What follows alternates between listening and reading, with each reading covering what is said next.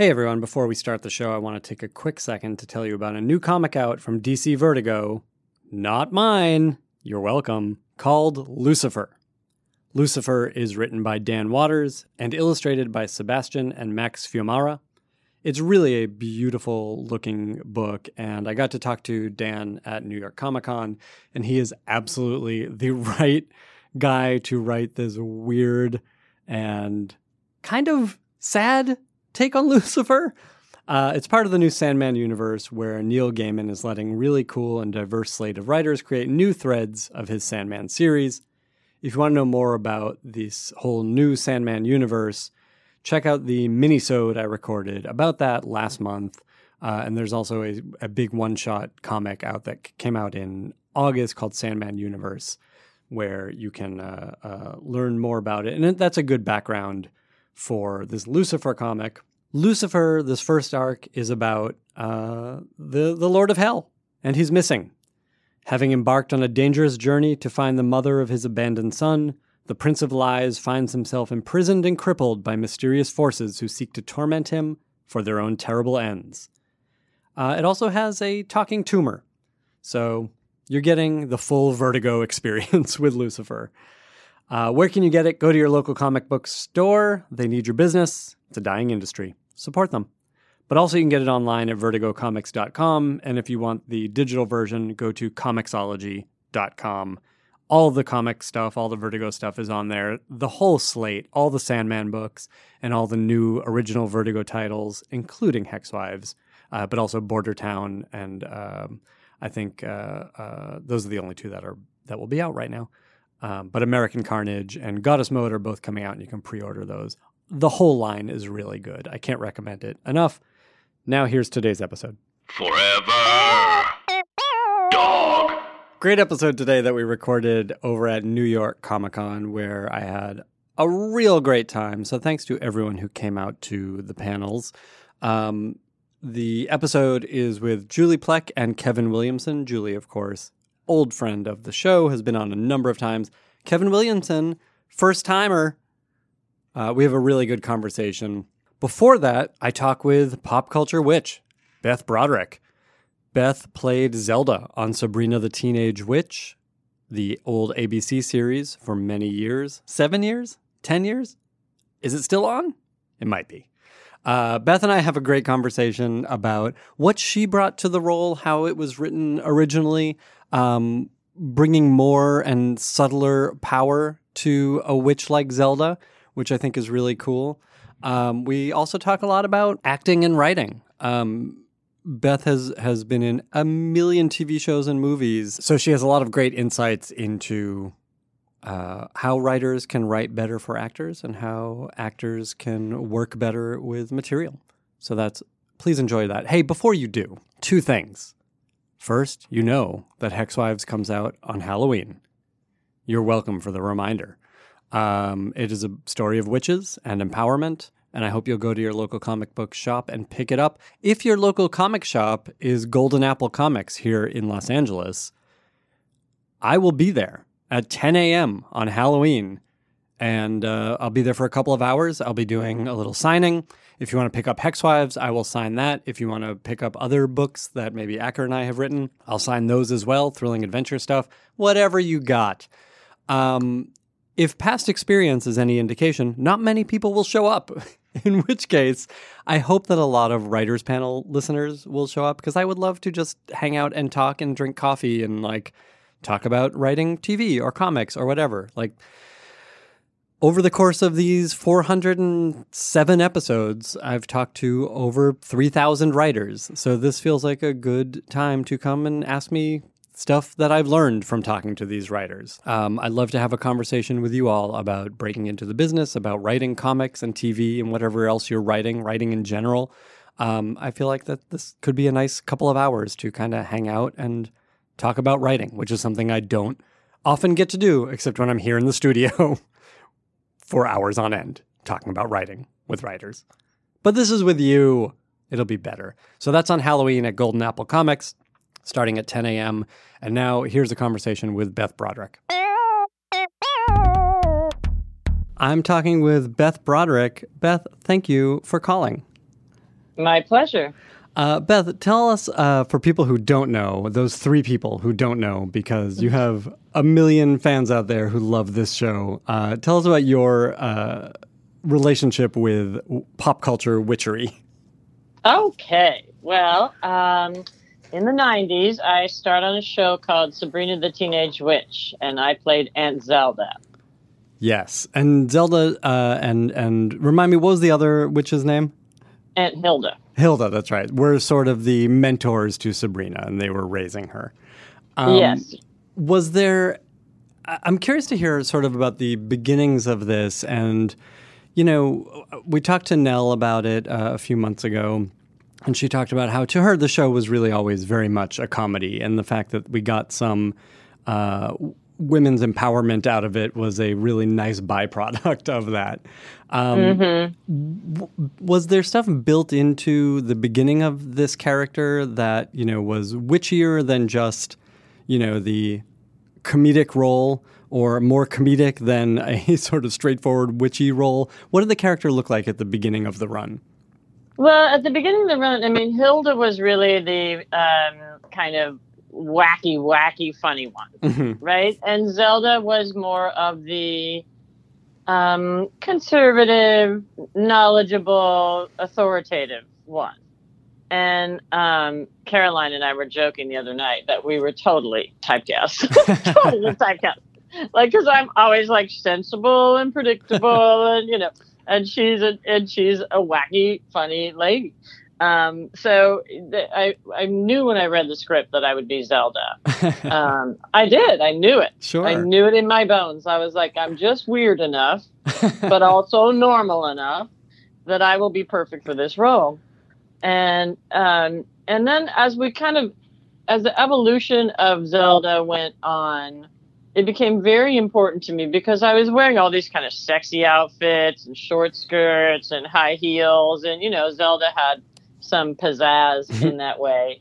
And it really became important for me to her for her to also have an intellectual side hmm that that young girls could see because in our culture and this still prevails today often we prevent we present the pretty girl as not too bright Yeah. right Yeah. and, and the pretty sexy one is ju- is not a scientist right and so uh, I really wanted my character to embody both because I, I think that that's a, a huge um, I think that's a huge untruth that we Yeah. culturally portray in Hollywood For sure all the time. And I can't tell you how many letters I got from moms saying thank you, thank you for playing, for showing my daughter that she can be the sexy one and the smart one at the same time. That she doesn't have to, you know, give up um, academia to be accepted by boys, and you know, because it was a big deal to be that kind of a role model at that time. Oh, for sure. And I remember um,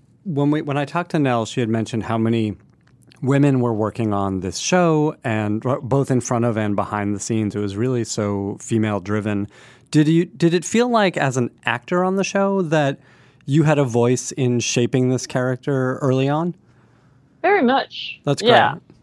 That's Very great. much so, especially you know when we got into the second, third, and fourth years. hmm Then it became you know, but and that's the wonderful thing about doing a series for that long is that you really start to own the character and become um and and and, and, and influence it with with things from your own life that you want to bring into it you know and and it gets to a point when you're on a set like that where you read the script and you say oh guys this is caroline's joke i'll set it up let's you know like literally you just Yeah. you know that doesn't belong to me that belongs to her yeah. and um, you know when a new writer or a new director comes in the actors at that point really offer him their wisdom as to who these characters really are Of you course. know? Yeah, you've been living with the character. I will say, you know, for for how you started off saying that um, Caroline really got to be the wacky funny one, the dry humor that you brought to Zelda, the the kind of uh,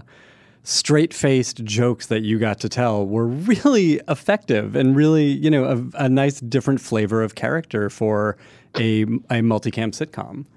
thank you yeah no i didn't think that zelda was not funny Yeah. she just wasn't wacky funny you know which um is not really my style. You know, I I mean I I've done a lot of comedies. I mean on other shows I've Yeah. played like I played the dumbest girl in Washington on a show. I played Delilah Buchanan, who was a stripper on um, on um, the Five Mrs. Buchanan. So I Mhm. have played other kinds of roles that were much wackier. But I really thought in this realm of witchery and witches that that I could bring like that dry kind of gravitas to it, and that that would be a better fit for me. Yeah, that makes a lot of sense. Did did it matter to the character or to the portrayal of the character that these women were witches?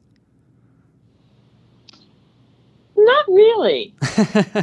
It was just something that we took for granted. Yes, we can do magic, and if need be, I'll turn you into a pineapple. right. And you know, it was just, um, you know, we just were the human beings that we were within that context. We still dated. We still cared about boys. We still, you know, hmm um, worked. I worked at the college. You know, so like we had, we had real lives. We just were capable of, of, you know, uh, uh, super real activities and behaviors. Right. And, and and that usually was used for for plot or comedy as opposed to Yeah. you know. I mean, and it wasn't. It's not terribly serious when your mode of your mode of transportation is flying a vacuum cleaner. exactly. I'm not like you're taking that to heart and really trying to contemplate the uh, the meaning of that. Exactly. Uh, I'm curious to hear, you know, you've played so many different kinds of roles. You have a real range as an actor. Um, I'm, I'm curious to hear from someone who has played roles, you know, in the range that you have, what what makes for a powerful female role? You know, what makes what makes for a powerful woman on the screen, but also, you know, what what are you bringing to a part when maybe it's not as nuanced or not as complicated as you'd like it to be? Mm-hmm. Well, there's a good example in a movie I did called Two Step, which I don't know if you've seen, but if you haven't, it's a great movie. It's a little indie. Mm-hmm. And my character was a, sort of this dance teacher who teaches the two step in a honky tonk. And it was written that she would be, you know, with the big bubble hair and, you know, and and and just kind of stereotype, you know, Texan two stepper. Mm-hmm. And I sat down with the director and I said, "You hired me, and I can bring a whole other dimension to this. That's going to be, I think, more successful, less on the nose." I said, "So let's say that she was a real ballet dancer and got injured, and now she's teaching this." You know, ballet dancers have long hair. I said, I think I should have some blue streaks in it because this is 2000s. You know, this is not like the it, the character was written sort of from the 80s or 90s, and I was like, that that's not the time we're living in. you know, and Yeah. so you know, she was sassy and she talked like that, but she had uh, she was very grounded in Mhm. what is real and what is modern. And I think the director was super grateful because that was not his initial vision. And I think he was really thrilled that it worked out that way Yeah, because it makes the movie more timeless, you know? absolutely. Is there a lesson here for writers, right? Because this is the the original phase of this storytelling of creating characters. It begins with the writer. Is there a lesson here about you know either what an actor can bring or what we should bring to characters before even bringing our script to actors? Well, I think that it's very um, it's very interesting now that I'm older. When you start playing roles in your mid 40s and in your 50s, a lot of these characters are written without any dimension at all. Mhm. They are the mom or the grandmother, or they are the this, or they are the that. They are the the boss. They are the bitch. They are you know Yeah. that they are very very uh, one dimensional you almost never see a character in that age range that um, that it has a lot of complexity you know very rarely i mean once in a while if it's a meryl streep project yes but sure. but in general you know for the for the the, the entertainment mill those characters are not really assigned much uh, complexity and so a lot of like i've done eight indie films in the last year and a half Wow. and the first thing i do when i get on set and when i meet with the director is say well what about this aspect of her character? And what if she dressed this way? And what if she isn't you know just a mom, but has, you know, an intellectual bent or has a, you know, or is obsessed with crochet or, you know, whatever, or uses a cane, um, but also dances. You know what I mean? Like, where where can we find the the co- more complex places that this person can live? Because you know, and and, the, and there's always also the the older woman whose grotesque sexuality makes her want to sleep with 18 year olds, hmm which is just not true in real life. uh, but it is an old Hollywood trope. The the um the old, you know, lascivious older woman, yeah. and um, and I just won't play that that way. Yeah. I won't because it's not true. Yeah. Um, so there, I will maybe take on a role like that, but I'm going to bring, and I'm going to insist on bringing a lot of dimension to it. You know, because it, it is a stereotype that is a stereotype of something that doesn't exist. I mean, I'm 59 years old. if you're 18, I'll make you a sandwich. I'll make you a sandwich. I'll pour you a glass of milk and some cookies. But I do not want to have sex with you. Not on any planet. There's no planet on which I want that to happen. And so when you see this reflected in movies and television, just, oh, and this has been going on my whole career. Um, You know, because when I first started, I was always the sexy one. So they would give me, you know, a bra and some panties and a gun or, or, or I go seduce some kid. And I was just like, this is ridiculous. Pe- women don't really behave this way. Yeah. I think I think that's an important lesson that you, you've given to writers, to actors, is really to find the humanity in these characters because humans Mhm. are complicated, right? They're more than just one thing. Mm-hmm. Um, let me ask you. So, you, I can't believe you've done all these indie movies in the past year. Are there any coming out that you want to uh, talk about?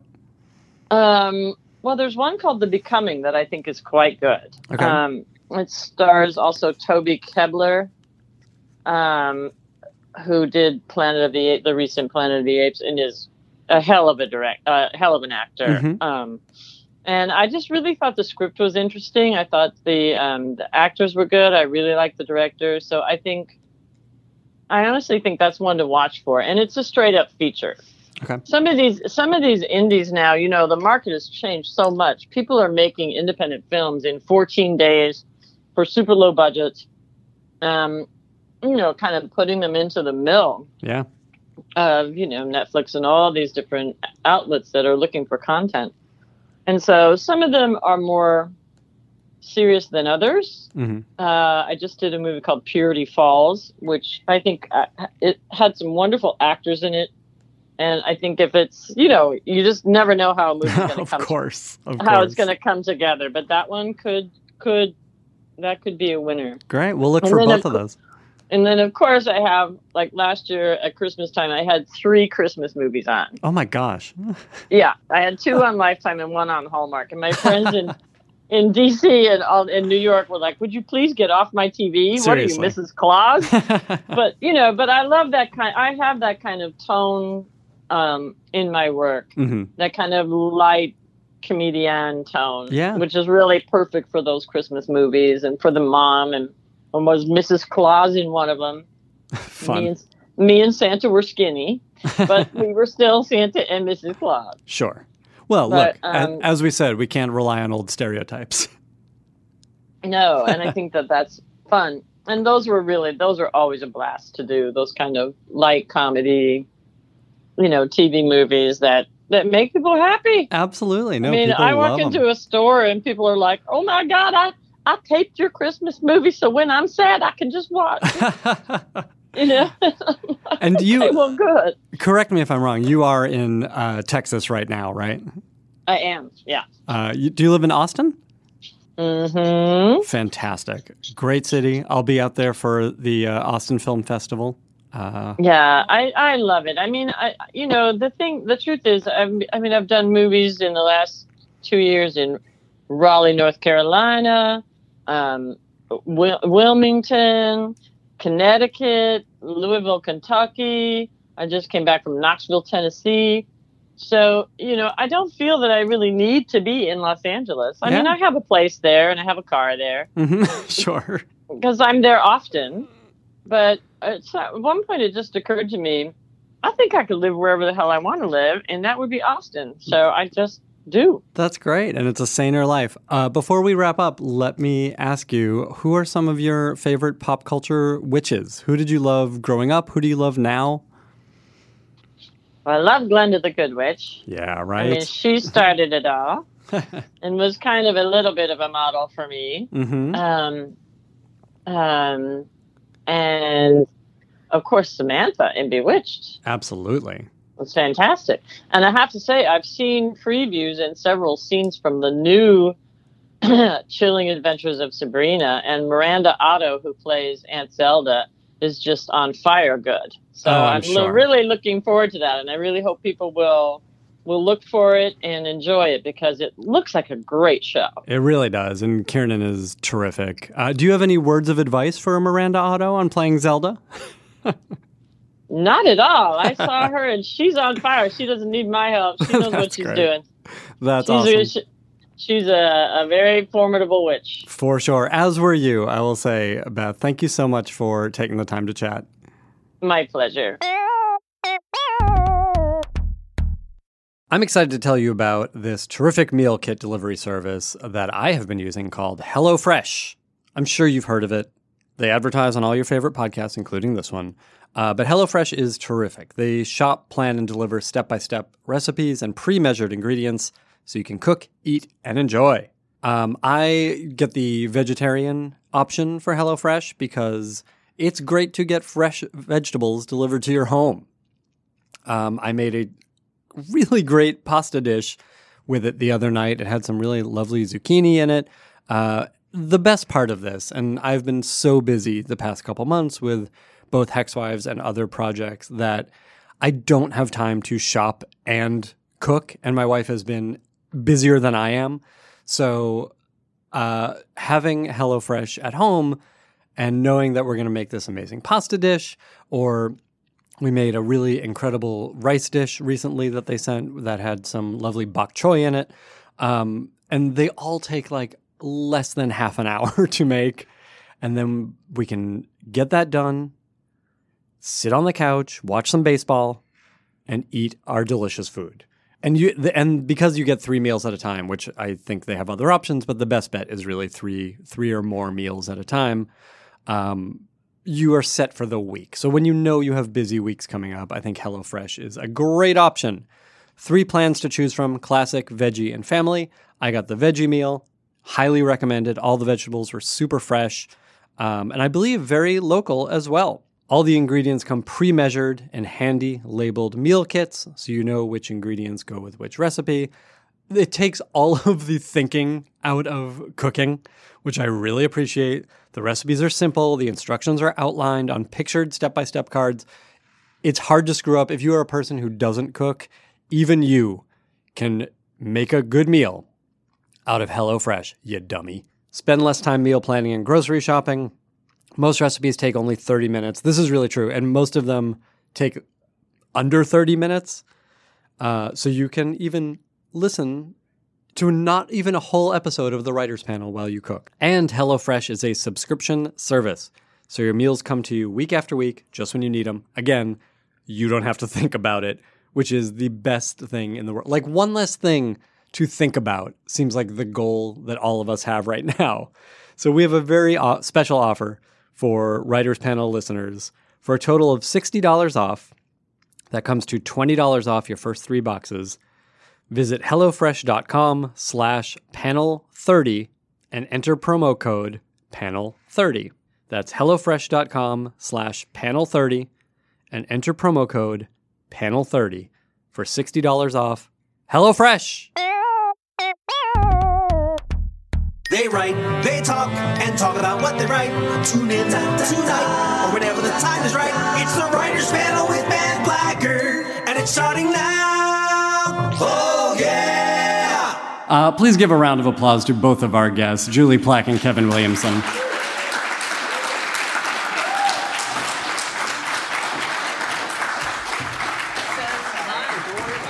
Thank you both for being here. Listen, um, I was telling this group before you all showed up that this week and this day has been, you know, shitty. Um, I think we are, as a nation, suffering from a lack of empathy. And I think it's starting to, well, it's been affecting many of us for a long time, but it's, we're now getting to see the tidal wave of what happens when there's a lack of empathy. So I want to ask you both this. We're going to get real deep real fast. Fantastic. I love your shows. I love the things that you both create, uh, separately and together. What are you doing to be an empathetic writer? How do you make yourself an empathetic writer? How do you put yourself into the shoes of your characters? Well, for me, the, the best way to do it is put characters in a situation that requires empathy mm-hmm. and see whether they fire, fly, or not. And, and so- oftentimes it's better to see them not hmm. Why is respond with empathy so that we can see, you know, what empathy looks like when it is achieved. You know, it's always an arc, it's always a journey. Start mm-hmm. them one place, end in another place. But, um, you know, that's Julie. I found it most difficult to write characters without empathy because I, I really am only kind of good at writing what I feel in my head, and I can prescribe a different, you know, rhythm to the voice or a different uh, meter to the voice, whatever. But I, it all is coming from from inside, and so trying to write characters that are sort of straight evil or psychopathic or even sociopathic, I have a really, really difficult time um, because I don't know what makes them think, and I don't know what makes people not think from a place of compassion. And I've been struggling with that in my day to day life so much, just flabbergasted um, at human behavior. And so I'm actually struggling less so as a creative person and more so as a human being, just trying to figure it all out. Yeah, it makes sense. Um, how do you push through on those challenging characters? You know, I think so many of us, and, and, and Julie, I think we've even talked about this in the past, that like so many of the characters we write are versions of ourselves or have pieces of ourselves in them, right? But sometimes you have to have characters who aren't quite yourself, who are from outside of yourself. Um, and those can be the more challenging characters. So, uh, can you tell me a little bit about tackling those kinds of characters and, and be specific if you can? Well, I, I think I learned it from you, Kev, but the idea, or maybe we just mutually decided it, but that the villain in their own mind is the hero of their story. And they have wants and needs and desires, and they have a purpose, and they have a mission, and they have deep, deep, deep feeling ab- and emotion about something. It just isn't necessarily the thing that's in everybody else's best interest. So um, that's what I tend to do when I'm characterizing somebody who is is the quote unquote bad guy. Is just try to at least put myself in the situation of what they want. Yeah, we like particularly on Vampire Diaries. I feel like all of our villains ultimately became heroes. Yeah. Hmm. And and even when we tried to keep them a villain, we couldn't keep them a villain because that's just not the way we operate. Exactly. We always write from a place of passion and compassion and empathy, and we fall in love with our characters, whether they're good or bad, and then we have then we struggle to keep them bad. Do you remember how hard it was to keep Damon bad? and, Oh, God. And then we I then tried and what tried. season was it? Season two was it? Where we First episode. uh, no, no, but season two, Yeah, when we we, two. we were trying to make him bad again because the audience fell for him too quickly, and we said, no, he's got to stay evil. He's got to stay evil. So we said, I know what'll work. We'll have him kill Elena's brother. Yeah. We'll actually watch him twist his neck and snap it and kill him. And we did that, and the audience went, "Oh, poor, Damon." He's so upset. He's so sad. Nobody understands him. And then we realized we better bring in a new bad guy real quick. Yeah. Someone less sympathetic than Yeah. you had built this guy to be. Yeah. Well, you, know, I mean, like just throwing back to both of our um, biggest, biggest, uh, you know, sort of inspirations. Kevin loved nighttime soaps, and I love daytime soaps. and there's nothing better than a villainous character on a soap opera finding its way to redemption. You know, the the Scotty Baldwin, Luke, uh, Luke Spencer paradigm. So. Um, And I was uh, not slanding. No. Um, I have a question about that in like the plotting, um, and we, again, we've talked about this in the past, but I wanted to address this to both of you. The plotting in Vampire Diaries was so breakneck uh, that it was like a daytime soap or a nighttime soap. Um, and I want to talk a little bit about plotting with both of you and sort of coming out of the years that you did that show and applying the lessons you learned about just plotting to the material you worked on later. Honestly, I think that I always say we got a little bit of a juice from like 24. Yeah. Hmm. Well, yeah, I, I, I- I always, we kept saying we wanted the show to be epic and we wanted the stakes to be high. And the, one of the ways to do that is to make them truly life and death stakes every single moment. And when you do that, you really have to turn the plot super fast. And I know we struggled in the very beginning. We were pulling our hair out. The writers were staring at us like we were crazy. And because they were like looking at us to what do we write? And we're like, we don't know. We just know this isn't it. And we just, because we were still trying to find the show and we were struggling so hard. But we landed on the mythology of the witches. I mean, of the, of the vampires under in the church, buried. When we when we landed on hmm. that, we realized we could, we had at least three or four more years of story. Wow. You know, or and we knew we could just keep creating and creating and creating from that. And I've said a lot that I'm, I mean, you never really know what you're doing when you're doing it. So I wish we could be like, well, we studied deep structure from, you know, William Goldman. No. True desperation. True desperation and deadlines. But I would have to say that I think it has a lot to do with um, the six act structure, which for anyone who, who's listening in here who isn't a, a, a TV writer, you know, much like movies, which are broken into sort of a three act storytelling structure, um, television now with all the commercial breaks and broadcast is six acts. And then really it's seven acts if you count the fact that the teaser that takes you to title cards is an act in and of its own. And the first rule of an act break is that something really fucking cool is supposed to happen that twists the story in some way that makes the audience want to come back. And Kevin and I were really, really committed to making our show not lazy at all and really hitting every single act break with a wow. And so we just kind of kept like topping ourselves with the wows. But when you have to do that seven times an episode, almost by extension of that, your story is just like on a speeding track and it never stops because otherwise you have a boring act out and then someone's going to give you a note and then you're going to feel bad about yourself and it's just not worth it. You know, what? I, one of the things I did as we were at the same time that Vampire Diaries was coming along is I started reading all these pulp novels and I started reading all this crime fiction and all those page turners. I was reading bestsellers like I, you know, like Harlan Coben. I would read all his novels and he's the master of the hook and the twist. Like he can hook you and twist it by the end of every chapter. I don't know if you guys have ever read any of his novels, but they're just like you just read them as fast as you can.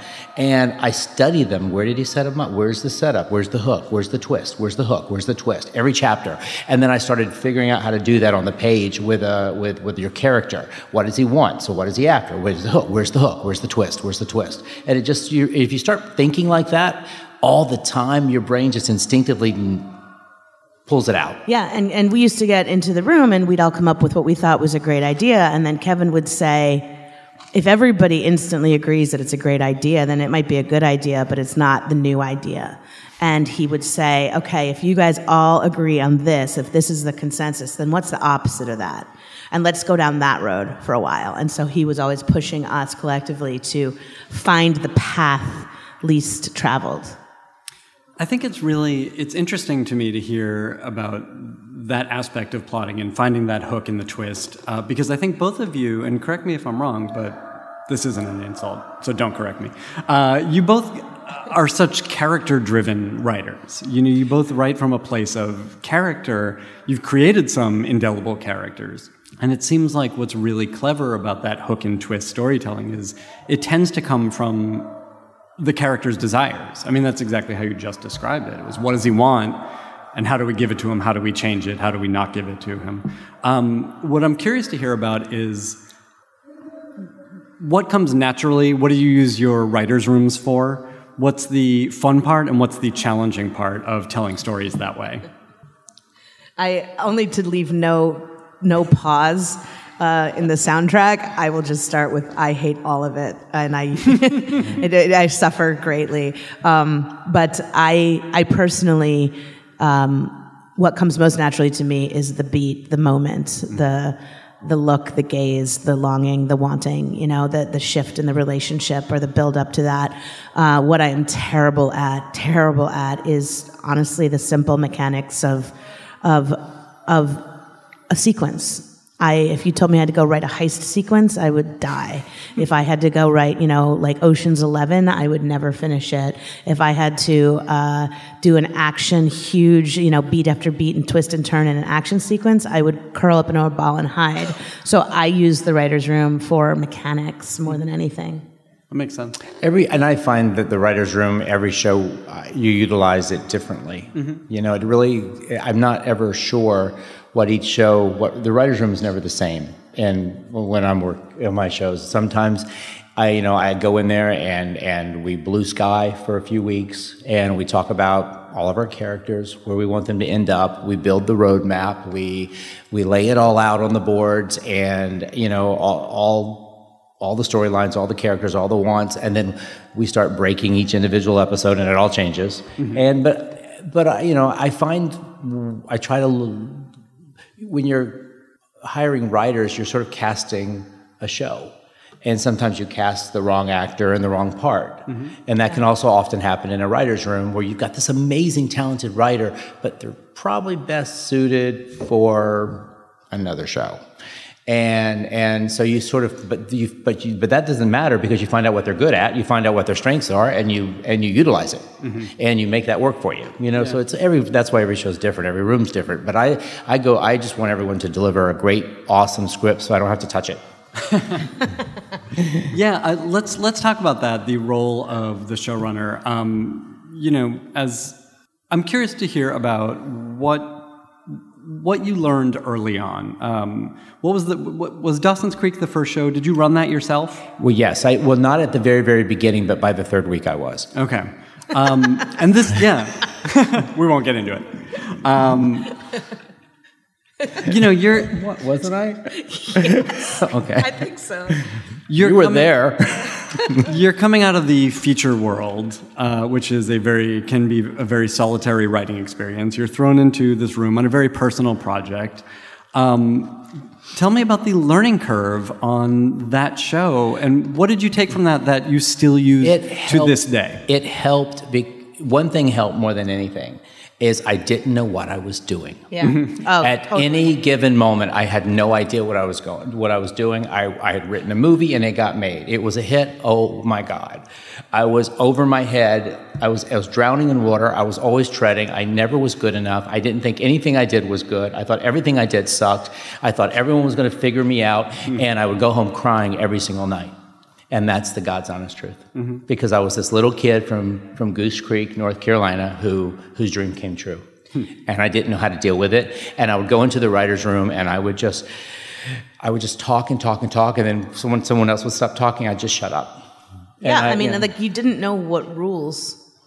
I didn't understand. break, Exactly. I didn't know what rules to break. And so there were no rules. So that kind of helped in a weird way. Mm-hmm. I could just be free. But I also broke a lot. I did, you know, there was a lot of, there's a lot of politics to writing, you know, and. Do you want to dig in on that for both of you to dig in on that for? Well, I didn't understand the hierarchy. I'll just tell you, when I was so young, and now I do, but I didn't understand the hierarchy of, well, there's the co EP, there's the supervising producer, there's the mm-hmm. producer, there's the story editor, there's the staff writer. And sometimes I wasn't aware that the staff writer has to sort of not speak when the co-EP is speaking. And you know, there's a you know, co if you sort of say, "Well, you're really good. Why don't you you you write this part? You write this script?" And they're like, "No, it's the co-EP's turn. He's the hierarchy. They're the number two in charge." I don't know the politics. I didn't know. Right. And so, you know, I'm like, whoever has the best idea, I don't care who you are. If you're the PA, get in here, write a script. You can't do that. the politics of the writer's room is, uh, and I have to be very careful when I say this because I speak still from my history of not being a writer.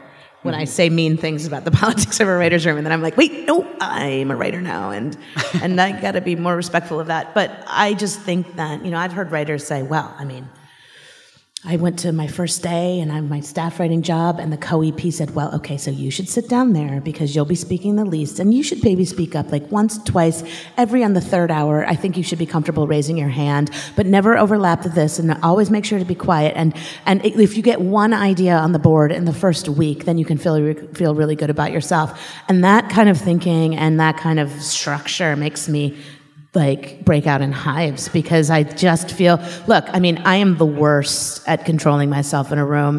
It has gotten me in so much trouble in my entire life from like grade school on and certainly in my career. I am the worst. If I have an idea, I fucking just want to say it, and I don't want to sit and wait for everyone else to stop talking. I just want to. Like, It's true. It's true. If, if she has an idea, you know it because she sits like I this. do. I get antsy, and I'm. but but I'm coming at it from passion and enthusiasm and connectiveness and a desire to contribute to the story. And as long as I can rein in the, my own personal hysteria just enough to be respectful of the space, That's the the idea of having to put politics into that too and be, oh, well, the co EP hasn't talked in six minutes, so I should sit and wait for them to come up. You know, first room I was ever in as a non writer, the EP used to sit there and doodle on his notepad while everyone else talked and he wouldn't look up and he would just doodle and doodle and little drawings and we'd all be like talking about ideas just waiting for somebody to say hey what if we do this and hey that's a good idea and he never talked so i not a writer would be like okay well we're going to do that let's move on and that got me into trouble too but politics are terrible But, the moral but at story. the end of the day, you know, you just you be respectful. And now I feel like I've been doing this for so long. I'm working with, you know, it's. It's, it's I'm a different person. I'm not the person I was then. So Yeah, the, that's- the, everything I'm saying to you now no longer applies. Th- And that's the thing I'd kind of like to hear about is you both have series about to premiere within a week of each other. In fact, Legacies is the 25th of October. Is that right? Yeah. Uh, and Tell Me a Story is on Halloween. Um, so tell me, if you would, a little bit about how you run your room now. What did you take with you from past experiences? What did you learn from people you worked with or for? Well, you know, I, I have this philosophy as of late, starting with my last show, is that I just want to have a good time. I just want to have fun, and if it's not fun, and some, and to my own demise, I will. I don't use my time wisely. Uh, you know, we get in, we go in, and we sit down, and we say, "Good morning. What'd you watch on TV last night? What'd you think about it? How was it?" You spend an hour or two just chit chatting about, you know, the the death of network television, and then. You pass the menu around and start figuring out what you want for lunch, and before you know it, it's noon. Lunch is there. Well, we better eat. And then after lunch, everyone needs to take a walk around the block because, you know, we all sit too much. And so then we go and we walk around the block and we catch up and we, you know, pet with the pet the dogs in the building. and then we come back and then around three o'clock, from three to I don't know, five forty-five, because I feel like you need 15 minutes to collect your stuff and go home and get in the car. and so time of death is 5:45, and we make sure the writer's assistant. TOD 5:45. He'll tell everyone it's 5:45, everybody. But from but from three to 5:45, we really work, and we try to cram it all in. Right. what do you expect to get done in those two and a, in two hours forty five minutes? I want a lot of laughter, and I want everyone to have a really good time. and I know that sounds crazy, but you, how, how, how off am I? I mean, we do work. Sometimes we come in there and go, all right, guys, it's, it's, it's due. And we just have to work. and we'll just sit there and crank it out, and then we'll split it up, and we'll Frankenstein draft it, and we'll do all of that. And then, you know, and then we'll cobble it together, and then we'll read it and go, wow, that sucks. And then we'll say, well, you take this, and you take this, and you take this, and let's less suck and then we go at it again, and then we all, you know, we've been gang, then we'll gang bang a script. But for the most part, that's kind of we live in a constant world of gang banging scripts because they've reduced. Group, we say group writing. now. yeah, it's, we can't say oh. gangbang anymore. I know it's the worst. Oh my God! I'm so sorry. worst. I'm It's so hard. I know. sorry. I apologize. I. Please, we had to no. we had to take a vote in the room. We're Can like, we- "Can just keep say, can we keep saying it because we've just been saying it and it doesn't have any sexual connotation and the right. I never even now. think of it that way. I only think No, of it no in one- the context of writing a script. Yeah, but but is that how really most We of your scripts are put it. together? How's that? Frankenstein. yeah, yeah. Frankenstein. Yeah, the more shows you do, the more you learn from the things that you don't do well, the things, the mistakes that you made, and ultimately, the more you learn from how much of your life and your soul you have to give over to this project. And and there is a point of like. Literally spiritual diminishing returns after a while. So on Vampire Diaries, we were in our office every day, all day, all night. We were pulling our hair out. We were sleeping on our couches. We were crying in our offices at five in the morning. We would finish a script at six thirty in the morning, and I would sleep on my couch, and Kevin would sleep on his uh, until nine, and then we'd get up and we'd start the prep calls. and And the product was great, and the process was the least fun you could wish on a person, and and we're both incredibly proud of what we did, um, but probably not as proud of how we did it. And certainly, I have, you know, I have scars of my own, like in my own emotional heart from how little fun we had over those two years Yeah. because it was just backbreaking and so incredibly hard. So you get a, you get a few of those under your belt, and you just are like, you get to the one where you're like, hey, you know what? This group of writers I'm working with, like I'm I've now a couple times on shows had writers that were ten times better than me at putting the words on the page.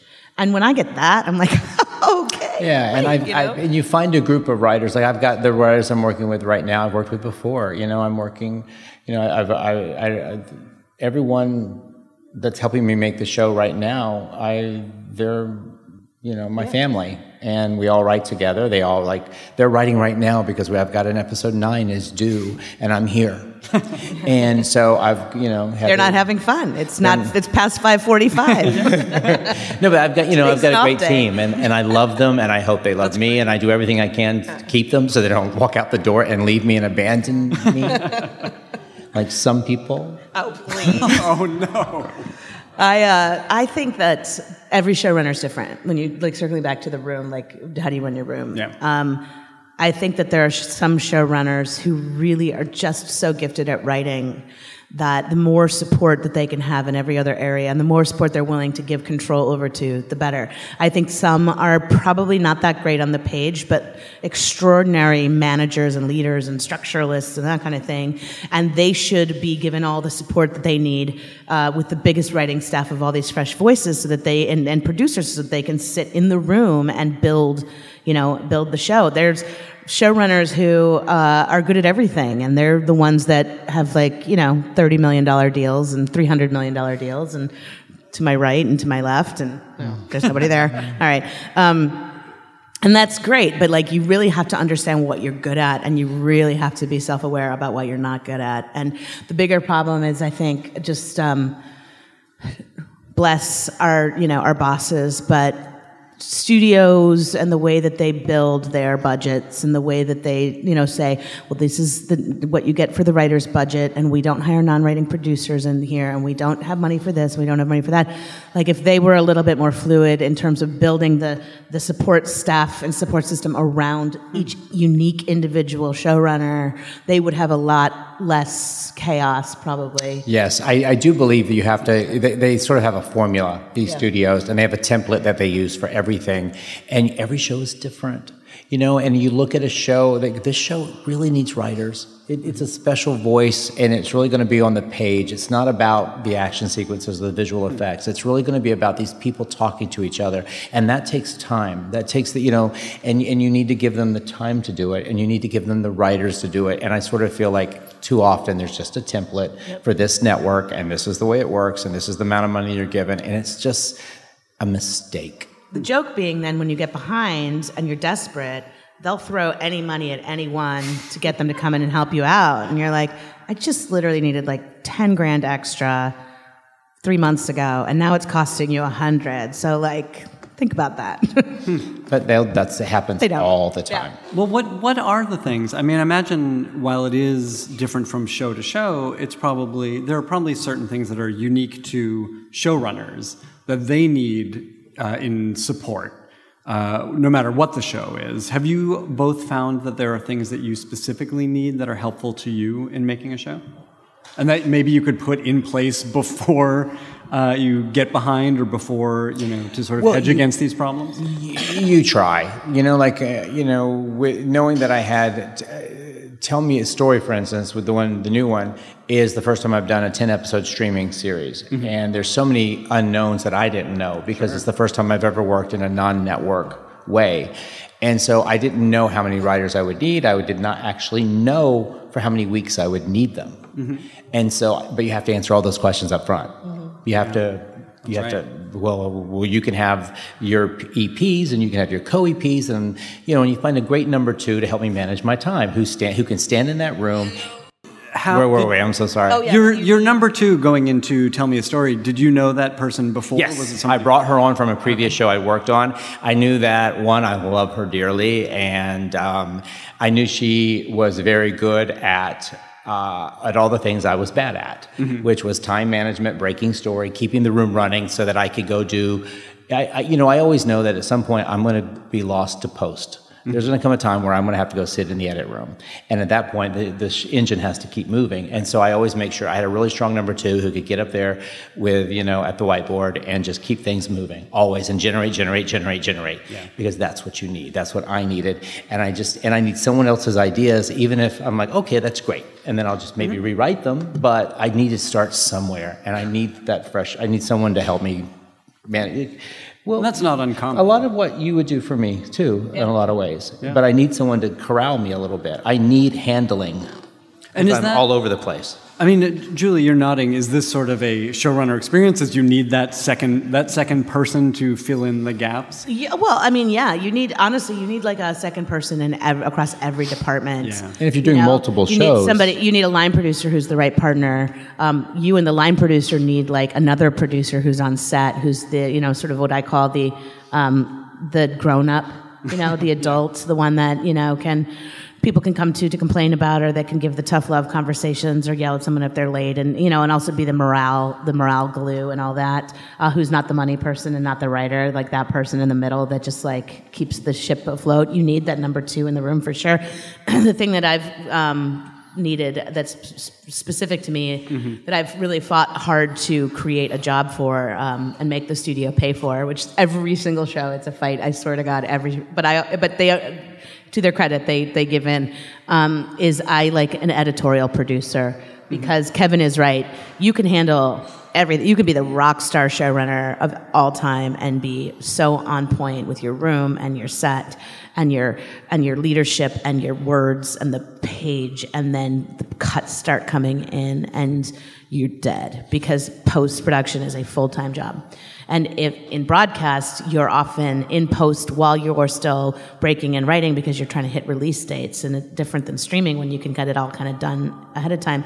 So i have found editors that i trust who i can say hey these are my broad stroke reactions to this cut. Will you then now take it and make it julie friendly and they having worked with me for many years will go and supervise the editor. And i don't sit in the editing room anymore. And then i come back in at the very end and kind of fine tune and tweak. And it takes me a day instead of a week. And it's changed everything but finding that person is incredible Incredibly hard. And I actually like sitting in the editing room more than I l- yeah. Julie does.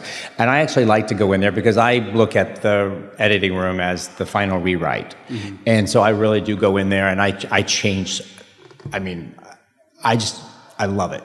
I love what you can accomplish in an editing room. I think that is your final rewrite. And you know, when you and I have the same thing. I have a group of editors who I worship, and I do, and I, and I live for them because they they turn, they can really turn my crap into some really great Uh, stuff. they are so undervalued underpaid underappreciated because they're true storytellers. A good editor is a storyteller, and it's it's not a technical job; it's an art. And I hate that they're not um, held up to the place where they really should be. Um, but I worship them, and um, and I do the same the same thing. You, the editing process is takes over at some point. But it is funny because you said you love editing, and like I love editing. And the joke of show running is much like life. You do the things you love first. you do the things you hate last. And in show running, what you hate can vary in day to day, but it's usually involving sitting in the writer's room. And so mm-hmm. you'll do anything else and everything you can. Or some days it's like, oh, I can't write. I want to kill myself. Writing is so hard. So you're like, I just, I got to be in the room. I can't miss it. I got to make that concept meeting because that concept meeting will flame out if I'm not in it. You know, you just, you find everything you can do to put off the parts of the job on that day that you don't want to do. But how do you steel yourself and go in and do them? They got to get done. Yeah. That's a good answer. That's it. I mean, Deadlines. deadlines. It's honestly that. Like for me, I'm a I'm a people pleaser. Like I, mm-hmm. if there's a deadline, I'm gonna meet it. It's like this pathology, and it, it it's great for me as an employee of a corporation that wants me to keep on schedule and on budget, but it's pretty lame as an artist because I'm like, okay, it's due. Well, it's done then. God damn it. Whereas Kevin, who's like a true artist, is like. It's never done. I'm just out of time, you know. And he's always up to the last minute, like making it better. We were talking before you came in about personal storytelling, telling stories that only you can tell, or telling stories that matter to you. Um, not necessarily autobiography, though, though you've done some of that.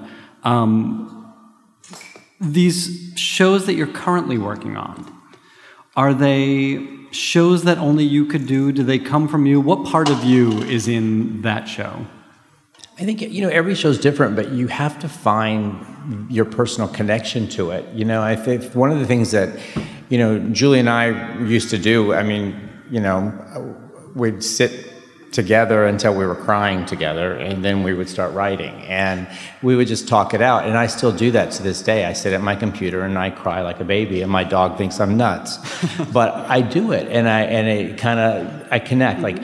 And you were talking about the world and empathy, and, and, and every day we wake up and there's this new thing on the new. We have to wake up every morning and turn on CNN and say, "Oh, what happened now? You know, what did he say today?"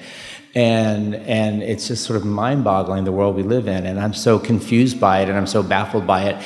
I just put that in to tell me a story and i created a char- a relationship a character where this woman this man wants to marry his fiance and that was their plan. They would get they'd have they're already behind. They were supposed to get married last year have a child today and she finally admits she doesn't want to have children because she doesn't believe in the world she's living in. She doesn't think it's a it's it's responsible to raise a child just so we can get shot in a classroom, or just so that it can you know she's just terrified, and and and that's sort of the journey that this one couple is going on, and it just so happens it's the Three Little Pigs. You know, I just sort of incorporated it into the fairy tale so that it would be a modern day telling of the Three Little Pigs. Yeah. And we'll see a true transformation of a wolf and whether or not he has empathy. Yeah. Uh, Julie, what about you?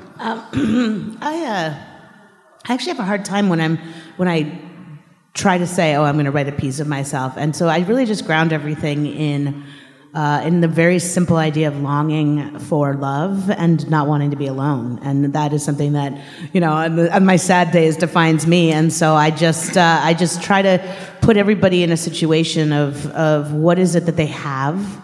Are they happy? What would make them happier? What's making them unhappy? And then just building an emotional journey from there. And one more thing for you and me both family. Yes. We always write about family. Yeah, in, And in whatever form it takes. And then I this I was looking. They were asking me questions about tell me a story earlier because I was on a panel, and every single storyline at the core is about family, lack of family, desire for family, misfit family, longing for family. It was, It's all about. And and then you look at Vampire Diaries.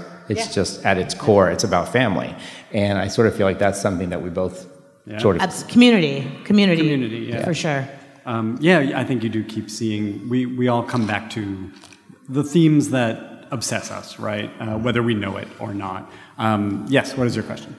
Hello. Oh, okay. I didn't know if this was going to work or not. Um, hi. First, I want to thank you both for being here because, um, like Dawson's Creek and Vampire Diaries are honestly like two of the shows that made me start writing to begin with, and like brought me some of my best friends. So I'm really glad to be here, and I'm really glad that you guys are here. Um, so my question is mainly about starting out. So for somebody who wants to get into the business, wants to become a writer, has gone through, I don't know, whatever you go through as a young person before you get to being an older young person, um, and wants to like get through that door, what are your suggestions and what do you look for from a new voice?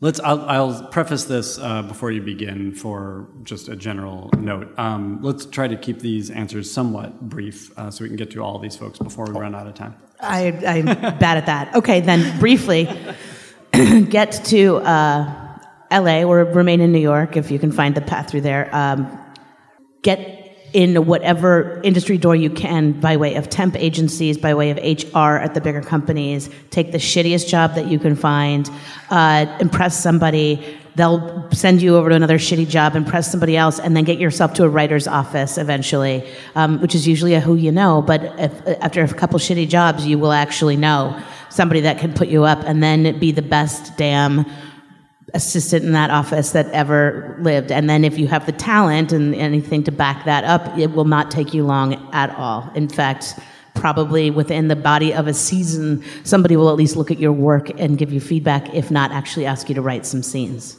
And write, write, write. Whenever you can, write. Just keep writing, and then don't just get lost in the in the idea of being an artsy fartsy writer. Look around and say, "There's a business to this. What is missing from this universe? What story is not being told right this second? Then write it. Yeah. And write it from your can- heart. what story can you tell? Yeah. What story Because can that's that no because your story is the story that's missing. Yeah.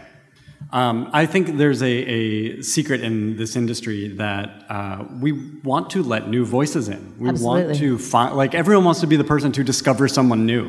Love it. Uh, it's Love an it. exciting feeling when you read a great script by someone. And there are some of them, but there aren't a lot of them. So let yours be one. Thank you. And good luck. Hey guys, how are you doing? Um, I actually, uh, for the first time this year, have been making a living as a writer for like the first time ever. Uh, thank you. Um, and uh, and Ben, this your your podcast has been like a, a lifesaver for Thank me. you. Well, that's, that's why I'll allow your question to drag Okay, on. well, thank you very much. Uh, I, uh, I, w- I'm helping to uh, develop a series right now, short form content, blah blah blah. Uh, the thing is, is that now that writing, writing is actually the job, um, it's the day to day part of it. The the what do you do when there's that time of the day where my brain goes, well, that's it. You've hit your limit probably as much as far as you're going to go now. No more ideas are coming. What then? You have to fill the well. That's what Barbie used to say. She said, Your well runs dry, and a dry well just produces dust. You have to go outside or read a book or sing in the rain or whatever. You have to experience something, even if you don't have time to do it for more than 15 minutes. Go fill the well. Look at a person on the street and ask yourself what their backstory is. Uh, go walk your dog. Do anything. Yeah. Stare at the sun. Yeah, I mean, as writer, you know, it's like somebody else said it directly. Someone said it before me. It's like you know, we writers write to live life twice, and so which I always thought was very poetic, but also very you know something that I always held on to. And I felt you got to live your life before you can write it, and so just go live. Yeah. Yeah. Thank you. You'll get an idea. And take a nap. It's okay. Allow yourself That- as much. That's usually what I do. Yeah. and- Yeah. Is take a nap, and Yeah. Somehow that works. Thank you. Sleep on it, exactly. Uh, hello. Um, so, uh, when I want to learn how to write self reflexive genre work, I look at the Scream screenplay. So, since I studied you, I'm very curious what you studied to learn how to do that. To To, to, studies Scream, so what did you study? yeah, what did you look at to learn how to write a screenplay? Not a screenplay, self reflexive genre work, genre work specifically. Oh, okay. That was um, there's there, there's a lot to this. That's a great question. It's a big question, and it has a really long answer. And I'm going to do it as short as I can. Go for it. But in terms of screenplays that I not screenplays, you wanted to where the voice came from. Is that what you're asking? Like- the genre. What, what are your genre inspirations? All right. Well, for the screenplay of Scream, my influences were um, Into the Woods, the musical. What? Yeah. Explain. I was a waiter ac- at the, uh, restaurant Encore Encore next door to the Martin Beck Theater, where Into the Woods was playing. And Stephen Sondheim used to come in all the time and give all the waiters free passes to go sit and watch the movie, watch the musical. And I was watching, and I saw Act Two probably twice as much as I saw Act One, but I must have seen it around 87 times in the, with its original cast. And I watched it and watched it and went, the deconstruction of the fairy tale how is that you know watching how he subverted the genre of you know just subverted the fairy tales. And i just kept thinking well what if you did that to the horror genre you know, because I'm so sick of all these movies that we've seen them all before. We know them. We know what's going to happen. I could, write, you know, I would watch horror movies and you could just, this is going to happen. You'd be right every time. And so I just wrote what I wanted to see, and I used the inspiration from Sondheim's Into the Woods of how he deconstructed his fairy tale, and I deconstructed the horror genre.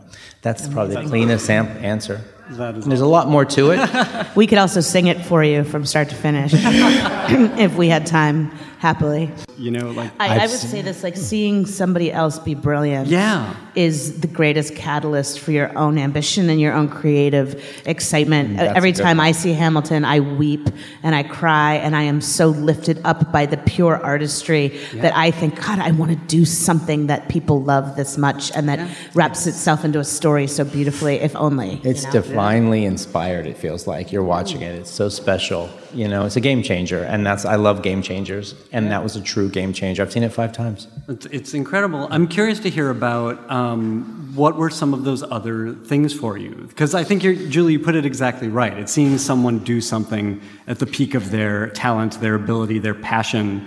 What were some of those things that you saw when you were maybe younger that, that inspired you? Uh, well, Halloween the movie for me. uh, Reading Carrie Fisher's Postcards from the Edge.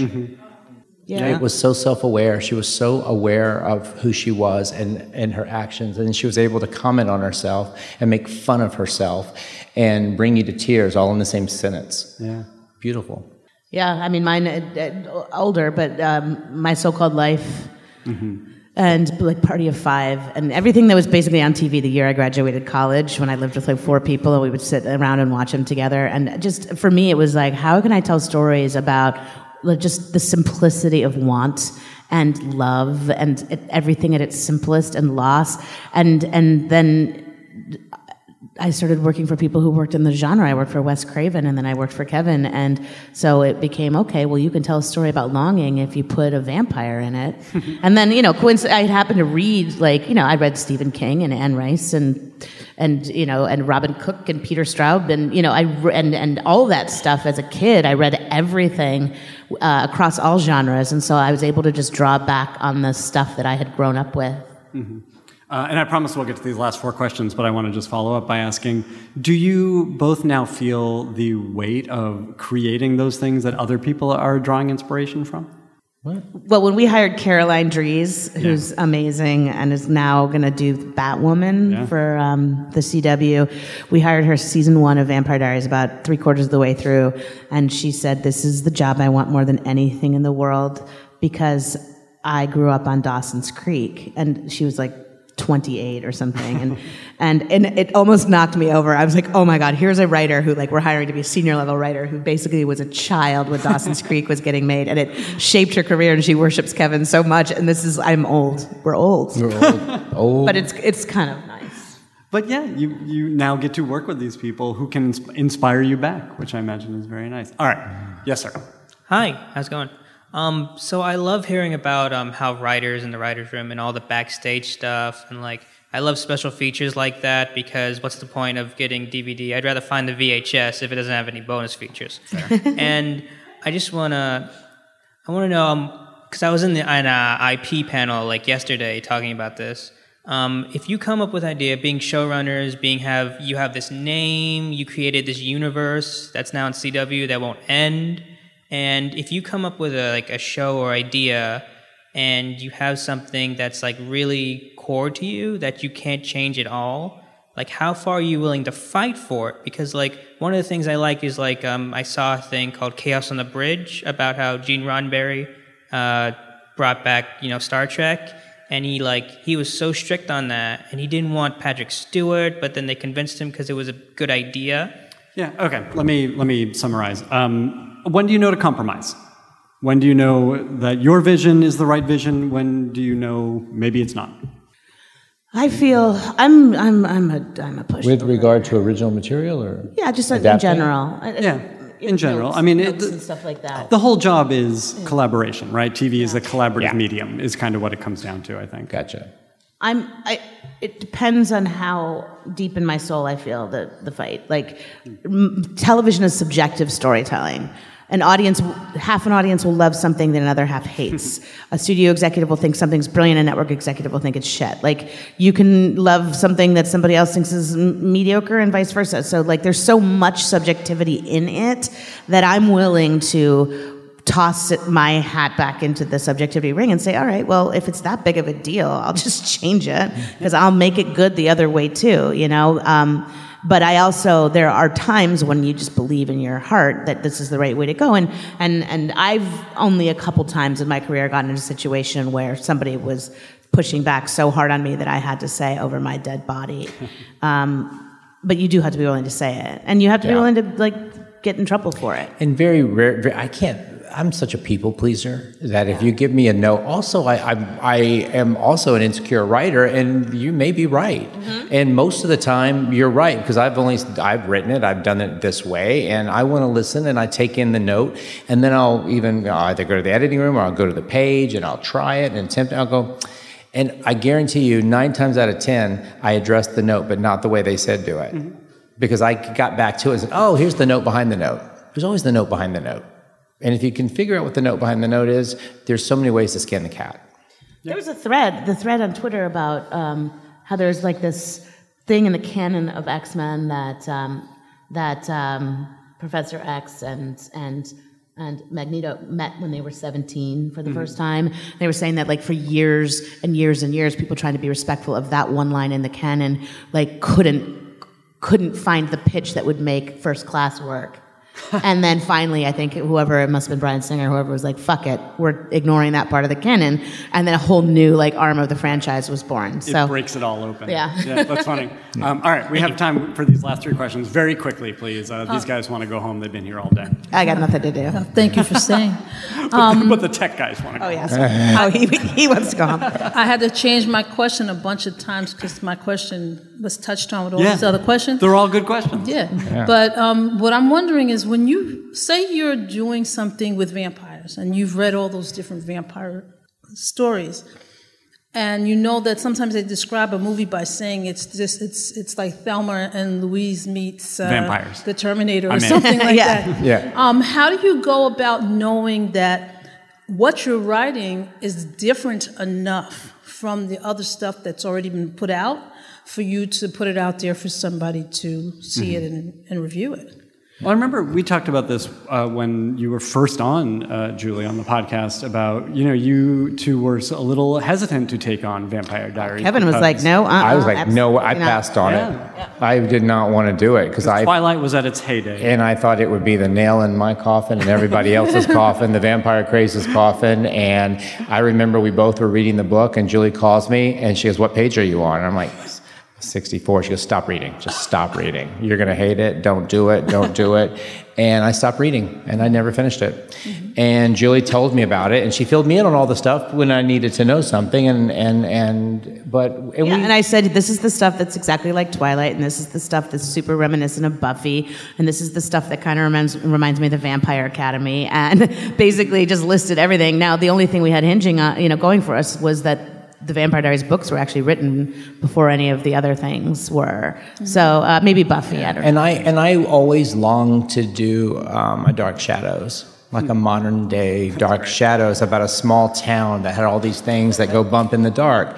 And so, in a weird way, the Vampire Diaries. That's what I I, I was always trying to turn Mystic Falls into this sort of gothic suspense story of the macabre. And and even though it was vampire centric for a really really long time that was that's what I wanted to do with it. And I think that's kind of if you go back and watch it, it is sort of a dark shadows. The town of Mystic Falls did was living and breathing. And it was you know had ultimately when you look back at 8 years there's it had a mythology that would speak to that. Yeah, and you know, ultimately, television's a voice-driven business.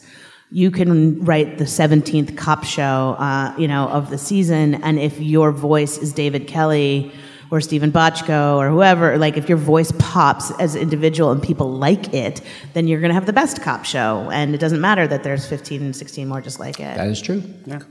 Thank you. Hey, I'm a playwright, musical theater writer, um, and I also teach middle, middle schoolers. Oh so my God. Awesome. understand what you're- The best. Um, what are the three tenets or uh, of a or whatever three tenets of a brilliant script or screenplay? Uh, a pitch, I mean, excuse me, for those For a pitch, for a pitch for a screenplay. okay. Um, brevity, quick and easy. Uh, uh, con- uh, three, you, you give one. Oh, Sorry. way to go. I was just going to start rattling things off, and that's But wait, you mean a pitch or a screenplay? For- brevity. For pitch, right? For, for bre- pitch. One of the three is brevity. Be fast. Oh, be fast. And in terms of like pitching it. Yeah. Um, I, if you're talking about a pitch, it has to be your premise, your idea. Your, your, you got to hook them. You got to hook them. And, and so I would just say um, your, your premise and your structure, premise and idea. That's big. And you know, if you're pitching, you have to go in with a big idea, and you have to pitch it and sell it like your life depended on it. So you can write it. And uh, and surprises. Well, that yeah. It that doesn't could- have to mean mean like you're M. Night Shyamalan or Shyamalan, like you know everyone's dead. but find a find a way to pitch your story or to put your story on the page so that whoever's reading it finds something, a choice that you make every now and then, uh, uh, the choice that they wouldn't have expected. Well, just excitement. You know, because if you you know you had an excitement to write it, you have an excitement for this project. You have to share that with them and make them get just as excited as you are, so that they'll pay you. Fantastic. Thank you. Uh, there's also 400 episodes of this podcast you can listen to for that advice. All right, last question, very quickly.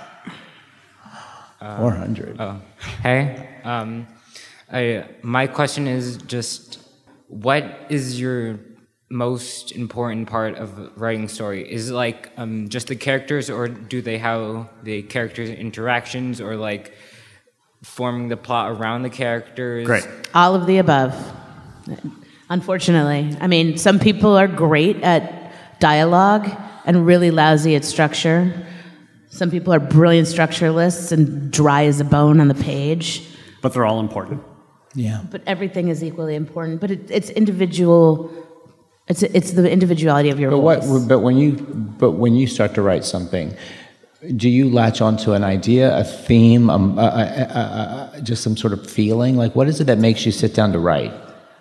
Desperation. No. Um, uh, a desire to capture something emotionally that makes me feel something. Uh, and that's as, as good of a, as advice as any that you will ever get. Uh, please give a round of applause to Kevin and Julie. Thank you. Thank you both for you. being here. Thank you all for being here. Enjoy the rest of your conference. Thank you. Thank you for listening to the Writers Panel. Tune in next Tuesday and every Tuesday for a brand new episode. And in the meantime, please subscribe and review the Writers Panel on Apple Podcasts or on your favorite podcast app. And follow me on Twitter at Ben Blacker, just like it sounds. And let me know who you want to have on the show. The Writers Panel is a co production of the Forever Dog Podcast Network and the ATX Television Festival. You can listen to more Forever Dog podcasts at foreverdogpodcast.com and keep up with the ATX Fest throughout the year at atxfestival.com. Thank you, and see you next week. Well, you'll hear me next week. Thanks for subscribing. Forever. Dog. This has been a Forever Dog production. Executive produced by Brett Boehm, Joe Cilio, and Alex Ramsey. For more original podcasts, please visit foreverdogpodcasts.com and subscribe to our shows on Apple Podcasts, Spotify, or wherever you get your podcasts. Keep up with the latest Forever Dog news by following us on Twitter and Instagram at Forever Dog Team and liking our page on Facebook.